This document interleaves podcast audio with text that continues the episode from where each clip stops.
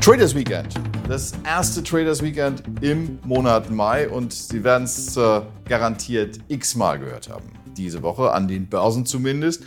Sell in May and go away. Also eigentlich ist der Mai der Monat der Verkäufer, glaubt man der alten Börsenweisheit.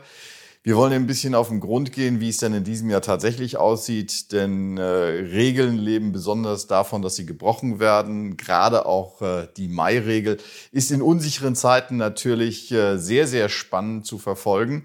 In diesem Jahr besonders, weil der Mai gestartet ist und deswegen begrüße ich ganz herzlich Carsten Czeski hier mit äh, sehr, sehr weitreichenden Entscheidungen, hätte ich jetzt fast gesagt, von den Zentralbanken. Die haben quasi die Aufmerksamkeit auf sich gezogen in der ersten Maiwoche. Es ging wieder um Zinsentscheide und beide äh, großen Zentralbanken, die wir immer im Blick haben, sprich äh, die US-Notenbank und die EZB, sie haben an der Zinsschraube gedreht. Es geht immer noch um das Thema Inflationsbekämpfung und es geht immer noch darum, wie es denn nun mit der Wirtschaft Wirtschaft weitergeht.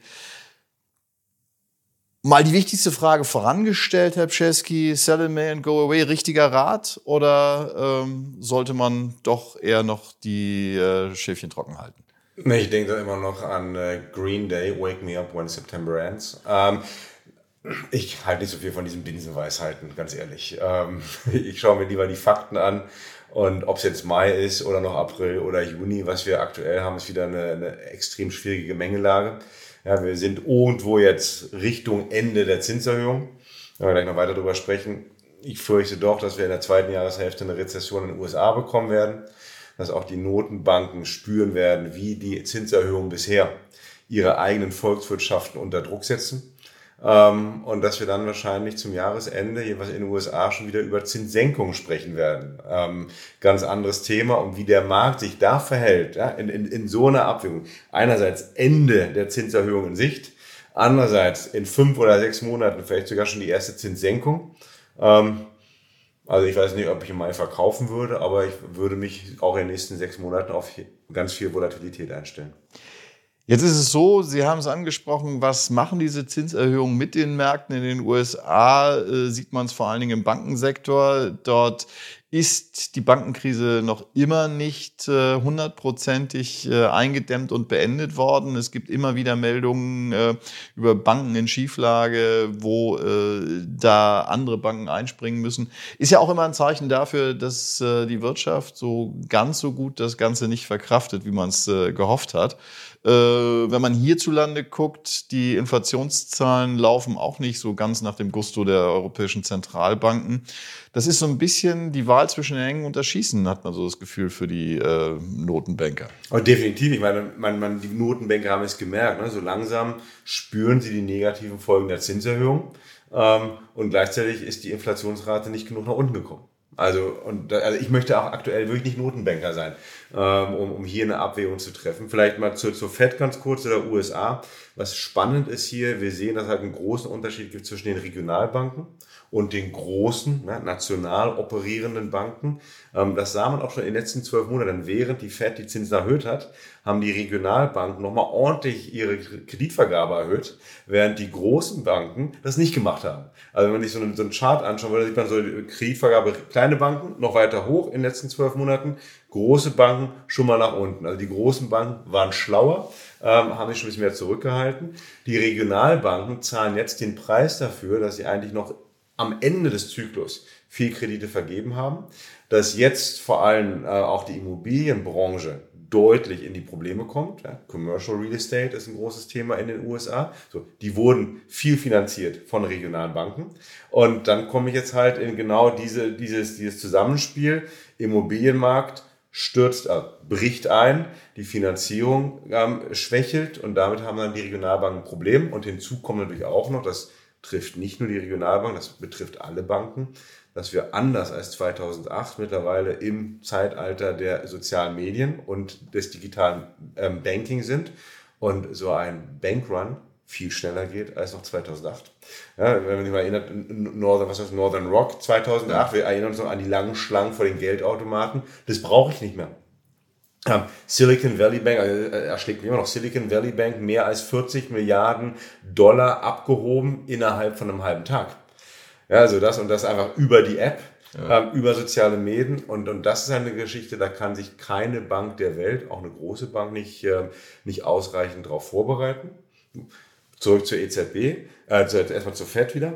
Ähm, die FED merkt genau, dass es jetzt halt knackt, ähm, dass das die Folgen sind, unter anderem auch ihrer Zinspolitik. Ähm, die Inflation ist in den USA schneller zurückgekommen, als, ähm, als es in Europa der Fall ist. Und jetzt ist halt die Frage für die FED, auch für die EZB, was mache ich? Als traditionell Lehrbuch VWL 1.0 würde jeder wissen, okay, Geldpolitik wirkt ja erst in 12 oder 18 Monaten. Also eine Notenbank sollte nicht auf aktuelle äh, Geschehnisse reagieren, sondern auf das, was in 12 oder 24 Monaten passiert. Blöde ist nur daran, dass die Notenbanken sich halt so häufig in die Nesseln gesetzt haben in den letzten Monaten mit ihren Prognosen, was in 12 oder 24 Monaten passiert, dass ich keine Geldpolitik nur auf Basis von den nächsten 12 oder 24 Monaten machen kann. Ich muss auch auf die aktuellen ähm, Geschehnisse reagieren, aber dann bin ich immer zu spät. So, und das ist der, das ist der Punkt aktuell. Muss ich weiterhören, nur weil die aktuelle Inflationsrate nicht tief genug ist? Oder muss ich mich ein bisschen laufen lassen und abwarten und auch Vertrauen haben, dass die Erhöhungen bisher ja doch irgendwann mal ihre volle Wirkung entfalten werden?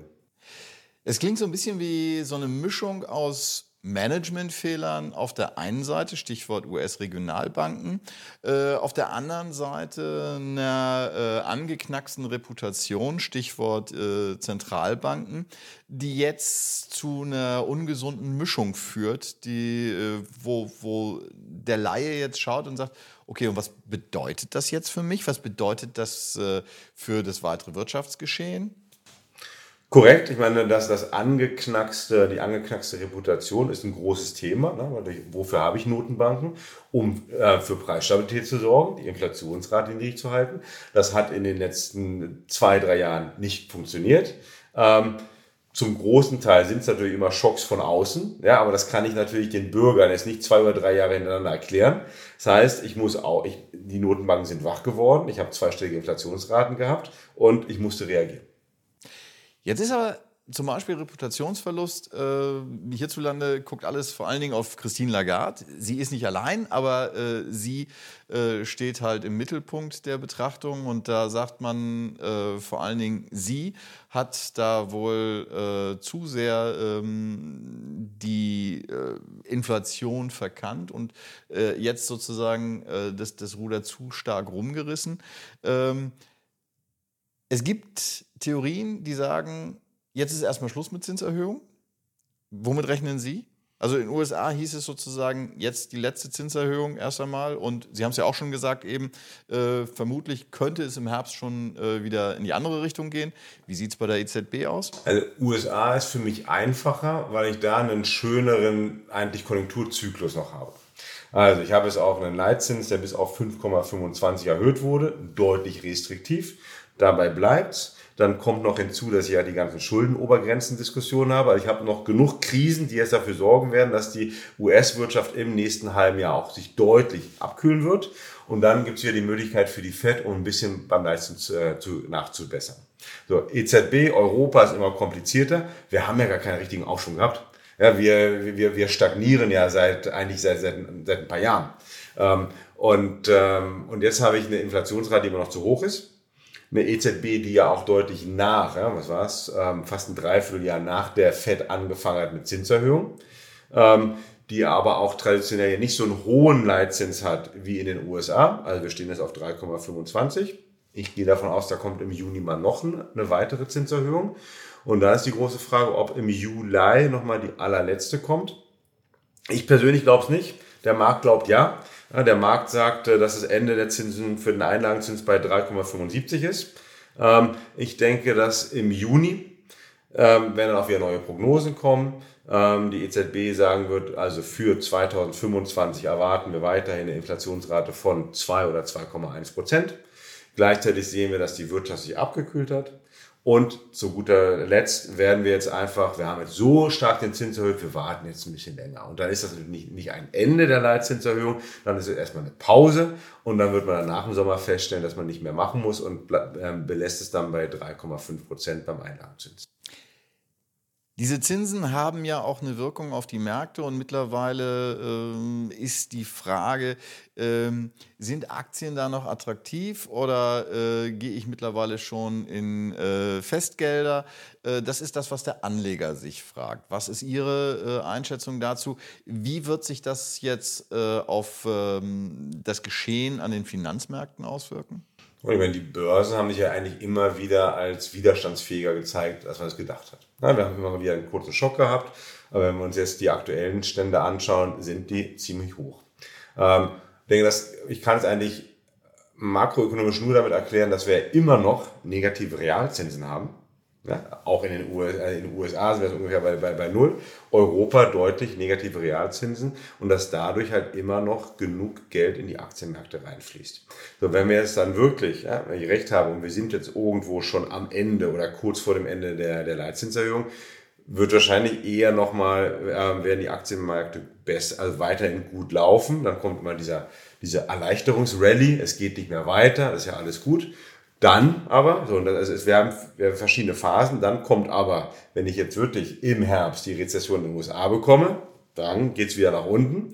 Wenn die Märkte auch feststellen, dass ja Europa jetzt irgendwie nicht gerade am Anfang eines großen Aufschwungs ist, sondern dass wieder die, der Optimismus vom Jahresanfang sich ziemlich schnell verschwinden wird und dass wir in Europa eher uns auch nur horizontal in so einem permanenten Flirt mit Stagnation befinden, denke, dann wird auch wieder ja, der Aktienmarkt ein bisschen nachgeben wäre jetzt auch so meine Frage gewesen. Ich meine, das eine ist äh, die, ähm, äh, das Delta zwischen den äh, Nominalzinsen und den Realzinsen.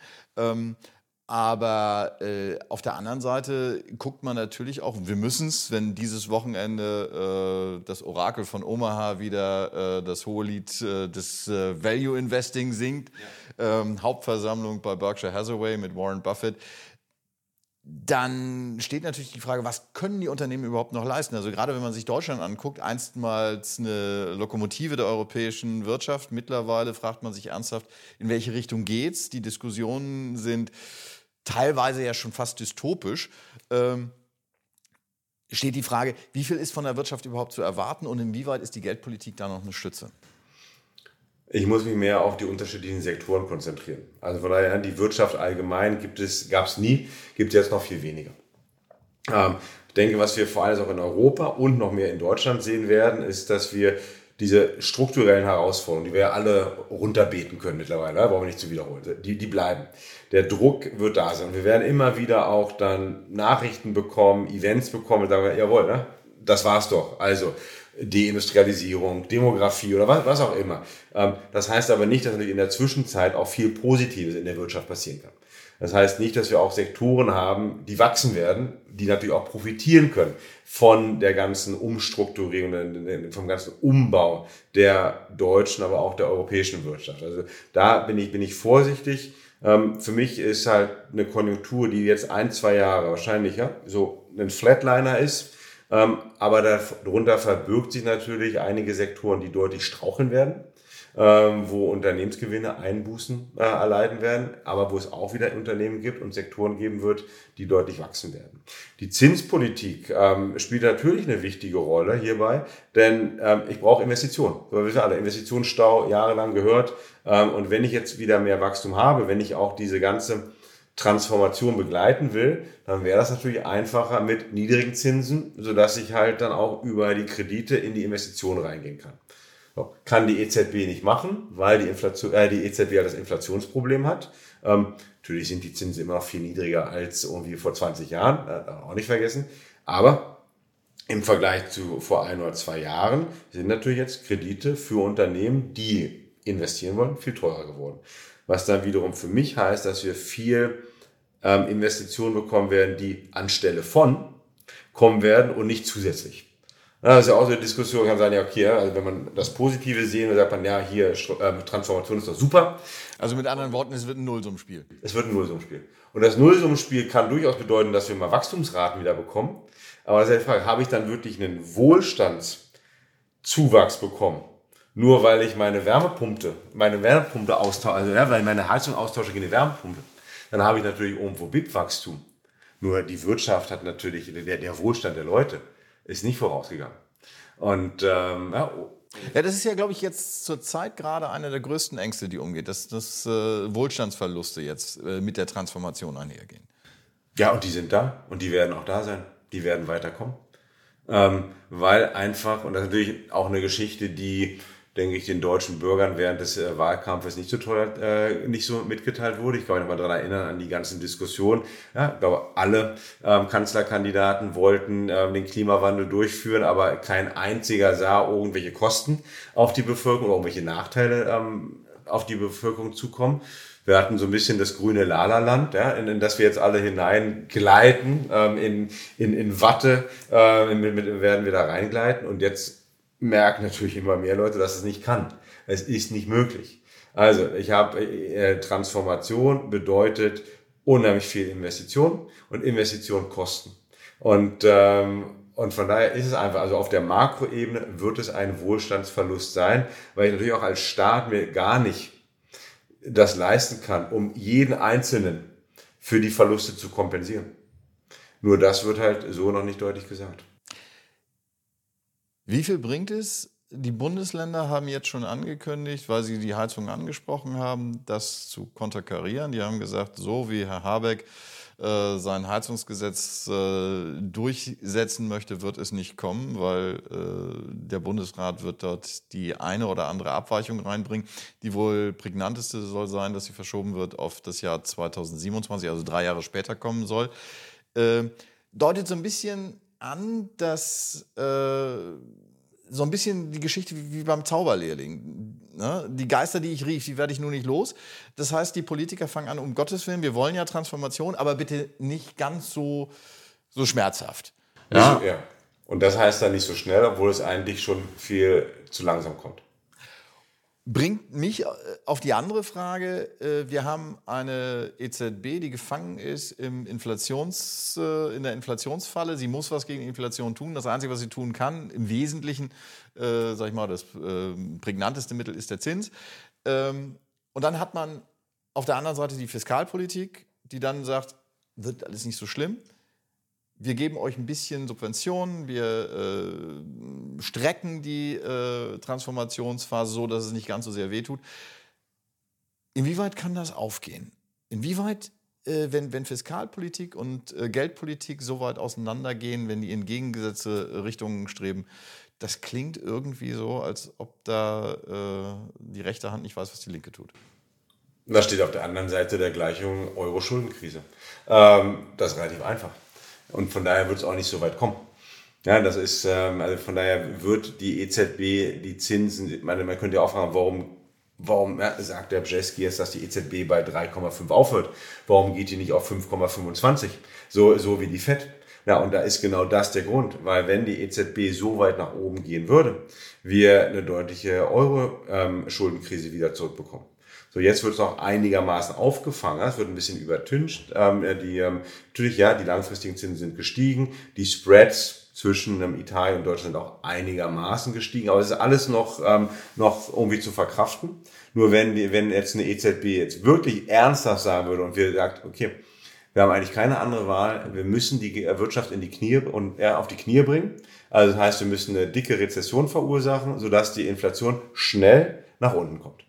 So, dann müsste der Leitzins nochmal 100 bis 200 Basispunkte erhöht werden. Wenn das passiert, dann, äh, dann treffen wir uns hier wieder und reden halt äh, über eine Schuldenkrise wie zwischen 2010 und 2012. Ähm, das heißt, ich muss wieder so ein typische europäische Melange hinbekommen, ja, durchwursteln, auf gut Deutsch gesagt. Und das heißt, äh, ich brauche ein bisschen Fiskalpolitik. Ähm, ich werde, weil ich brauche ja Investitionsanreize, ich werde natürlich irgendwo die, die, die größten Verlierer der Transformation doch kompensieren ähm, wollen, weil es gibt noch mehr als Wirtschaft und das ist nämlich Sozialpolitik und wenn wir sozusagen äh, die, die Gesellschaft zu sehr auseinanderknallt, dann habe ich auch habe ich wieder politische Probleme. Das heißt, da wird man ein bisschen gegensteuern.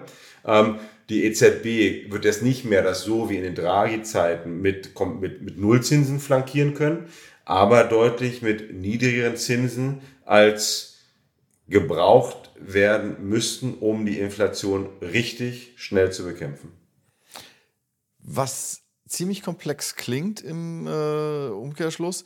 Ähm wo sehen Sie da äh, die europäischen Entscheider? Sind sie da auf einem guten Weg oder sind sie da eher lost und werden da getrieben von den Realitäten? Nein, sie werden, na gut, ich mache das Spiel ja auch schon ein paar Jahre, ähm, da muss man aufpassen, nicht zu zynisch zu werden.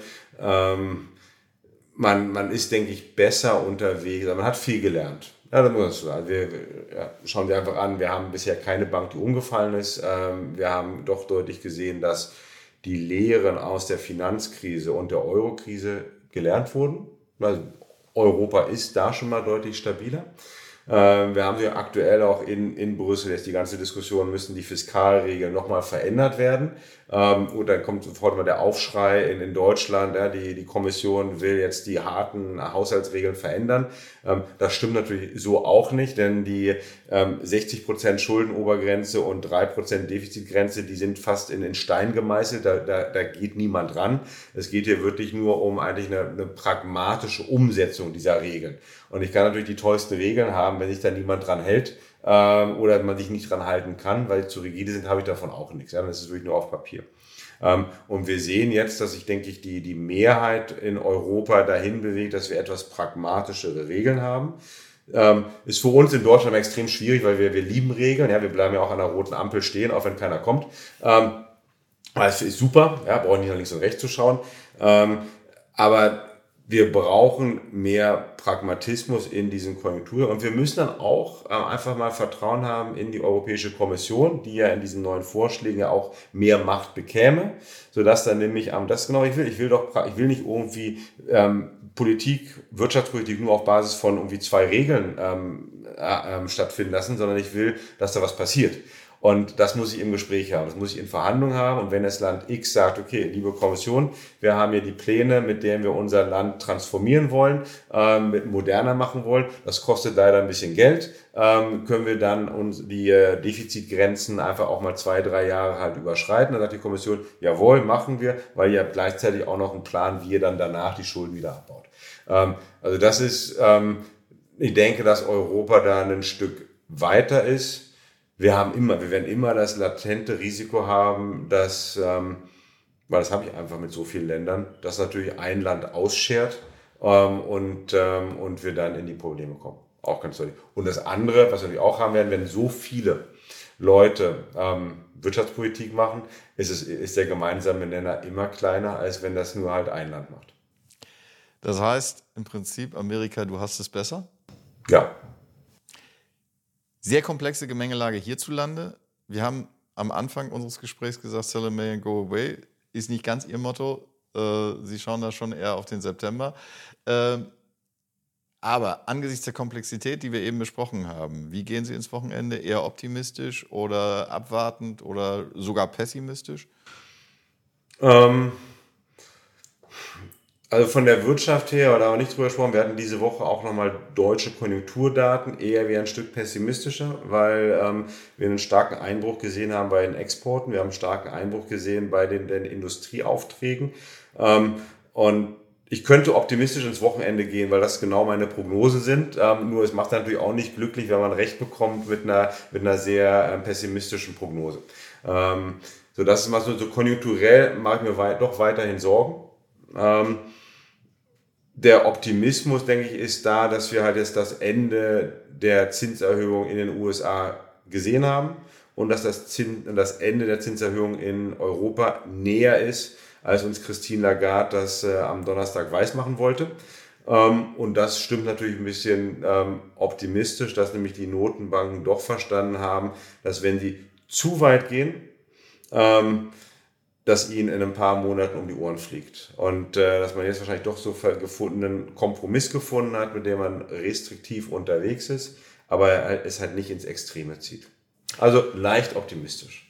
Das klingt ja schon mal ganz gut. Eine Voraussetzung auch ein bisschen zu entspannen. Was steht an am Wochenende? Na, bei, dem, bei dem Super, also da ist weniger Optimismus. Ähm, ich bin ja großer Fan des schlechteren Hauptstadt der Fußballvereins, der sich Richtung zweite Liga bewegt. Also da ist dann, äh, da hat man immer am Freitag auch nochmal Optimismus, den man dann am Samstag dann wieder aufgibt. Ähm, ansonsten ist es äh, bei dem schönen Wetter ein bisschen draußen Sport machen. Das klingt doch nach einem Plan. Dann danke ich Ihnen für das äh, wundervolle Gespräch, wie immer. Gern geschehen. Ein schönes Wochenende. Gleichfalls.